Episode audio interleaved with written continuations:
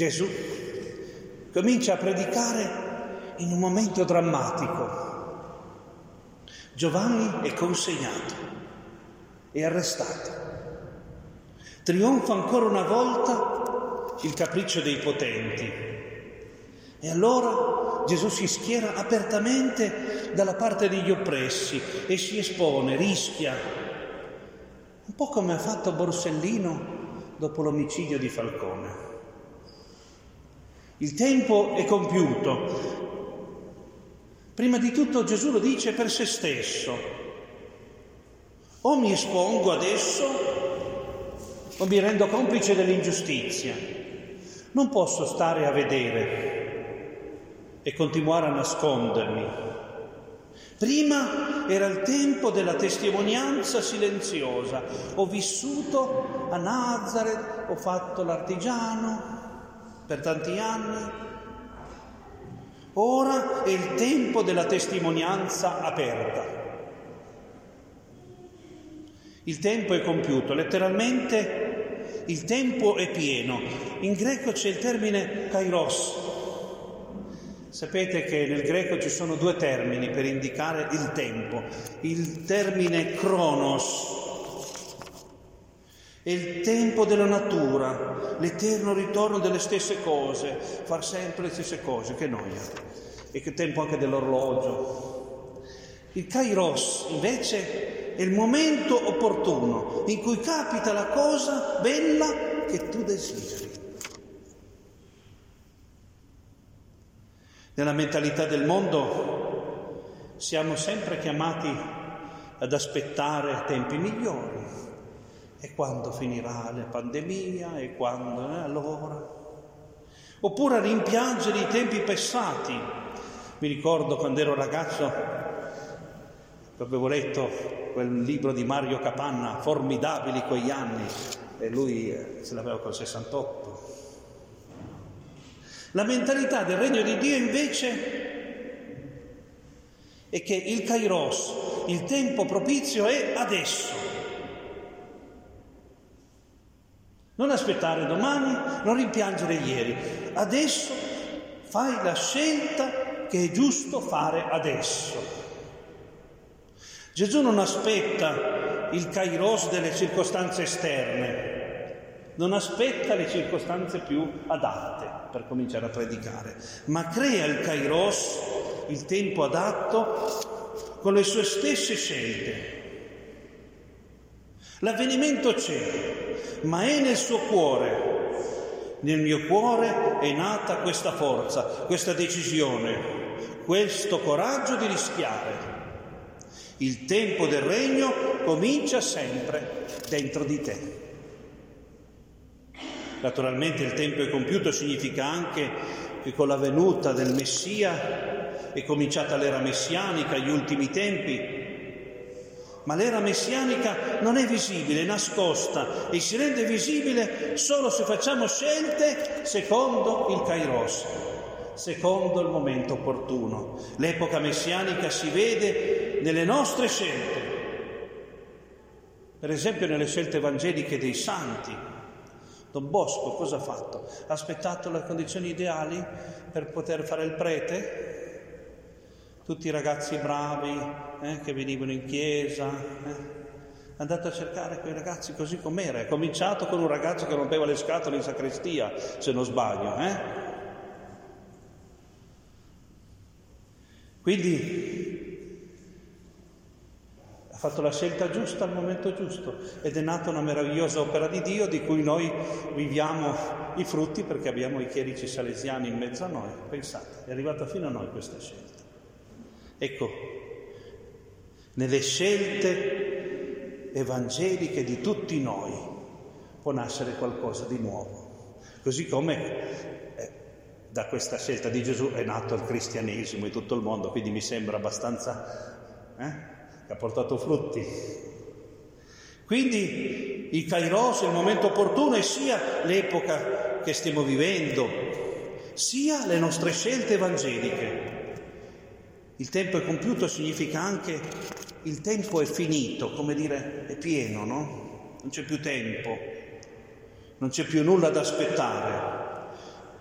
c'è solo il presente, è il momento in cui agire, è il momento in cui si gioca tutto. L'epoca messianica è l'epoca dello scontro finale. I 90 minuti della partita sono già finiti. Siamo nei tempi supplementari. Bisogna far gol adesso o mai più.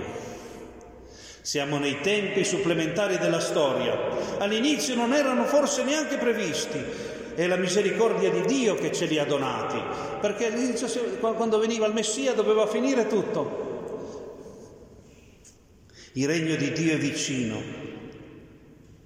Il regno di Dio sembra distante perché i potenti trionfano non solo allora con l'arresto di Giovanni il Battista, ma oggi più che mai.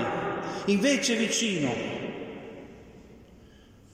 ho riconosciuto il tempo opportuno e mi sono esposto. Il regno di Dio è vicino grazie a questa scelta di Gesù. Il regno di Dio è vicino e agisce nella storia quando noi sappiamo riconoscere il momento opportuno, quando noi rischiamo per fare la scelta giusta, quando le circostanze ce lo chiedono. Non dopo, non arrivare in ritardo, il regno di Dio quindi dipende dalle nostre scelte. Dio utilizza le nostre scelte per agire nel mondo. Non si fa fermare e influenzare dalle situazioni esterne. Il regno di Dio è in mezzo a noi, cioè in alcuni passi del Vangelo Gesù dice il regno di Dio è in mezzo a noi, cioè vuol dire l'azione nascosta di Dio che neanche sappiamo, a volte lo paragona a, a un seme che cresce, neanche tu sai come, a un piccolo seme che diventa grande, quindi Dio agisce naturalmente indipendentemente da noi, dove vuole Lui, con chi vuole Lui, eh, con la persona che meno ti aspetti, può agire attraverso un ateo, uno di un'altra religione, chiunque, Dio agisce. Però, dice Gesù anche, il regno di Dio è dentro di noi, quindi sicuramente deve agire attraverso le nostre scelte. Il regno di Dio è in questa mia scelta.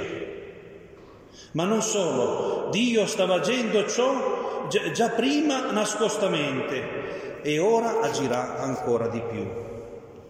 Quando voi decidete di dedicarvi ai ragazzi, e magari gli date tempo, lo ascoltate, poi notate che Dio stava già agendo nel cuore di questo ragazzo, io ho dovuto solo raccogliere. Le nostre scelte non solo portano il regno di Dio, ma manifestano che già prima Dio agiva. E il regno di Dio oggi secondo me vuol dire cinque cose. Primo, ascolto e dialogo. Oggi c'è bisogno di persone che scelgano di ascoltare, di ascoltare i più poveri, di dialogare con chi è diverso. Secondo, uguaglianza e libertà.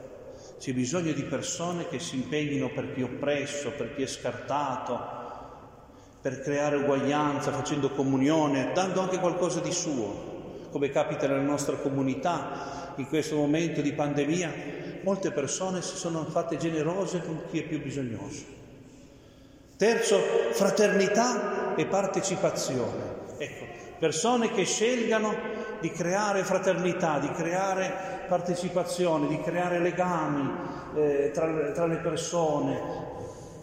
Quarto, cura dell'ambiente e cura delle persone. Ecco, scegliere di curare la nostra patria del, del creato, non inquinare, ma anche le persone. Quinto, pace e riconciliazione. Ne abbiamo parlato all'inizio, la pace nelle scelte grandi sulle armi, ma la pace nelle scelte piccole. Riconciliazione non solo tra le persone e le nazioni, ma anche tra gli obiettivi. C'è un conflitto tra economia e ambiente, ad esempio eh, dobbiamo crescere, dobbiamo... oppure possiamo curarci dell'ambiente. Allora ci vuole quella creatività, quella fantasia per ottenere entrambe.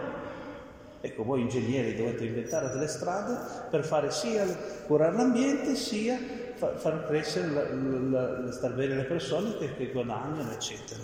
C'è un conflitto tra dignità dei lavoratori e profitto, allora bisogna mettere le cose insieme.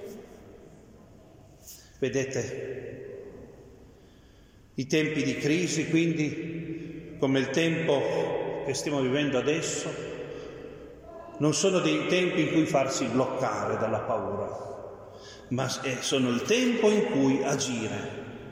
Perché quando si scatena il male, si scatena anche Dio. Ricordatevi. Quando più è presente il male, è più presente Dio. Dove diceva, diceva San Paolo, dove ha abbondato grazia, il peccato ha sovrabbondato la grazia. Ecco, ma Dio si scatena grazie anche alle tue scelte. Allora, qual è la scelta che adesso Dio ti sta chiedendo? Non, non domani, ma adesso. Coraggio.